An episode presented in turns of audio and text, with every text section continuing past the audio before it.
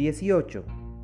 18 es el número de años que estuvieron los gobiernos militares en el poder de nuestro Estado, desde la asunción al gobierno por parte de René Barrientos Ortuño hasta la entrega del mando presidencial por Guido Vildoso Calderón, al que había ganado las elecciones el doctor Hernán Siles Suazo a la cabeza de la UDP.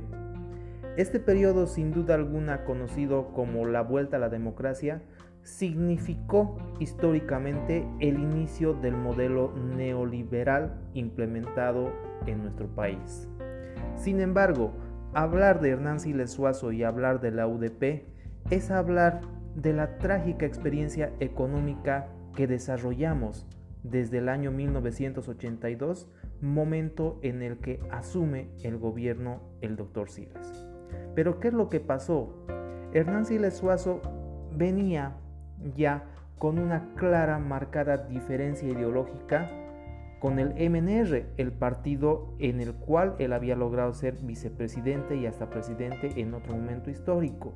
Sin embargo, por diferencias ideológicas, más que todo por Víctor Paz Estensoro, él refunda su partido con el nombre de UDP y llega a ganar las elecciones de 1981.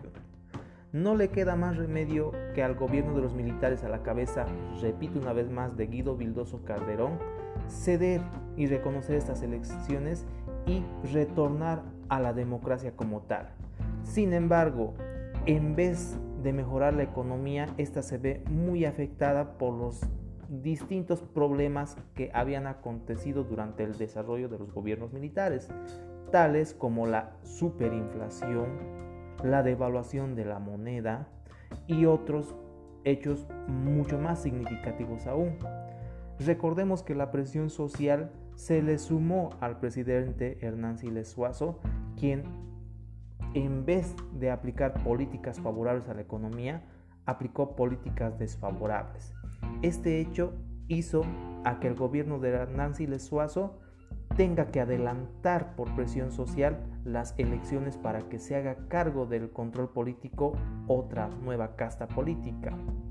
Y es así que en esta venidera elección en 1985 resultaría como ganador el partido del MNR a la cabeza de Víctor Paz Estensor, quien con el objetivo de salvar la economía que había quedado más devastada con el gobierno de la UDP, aplicaría una de las,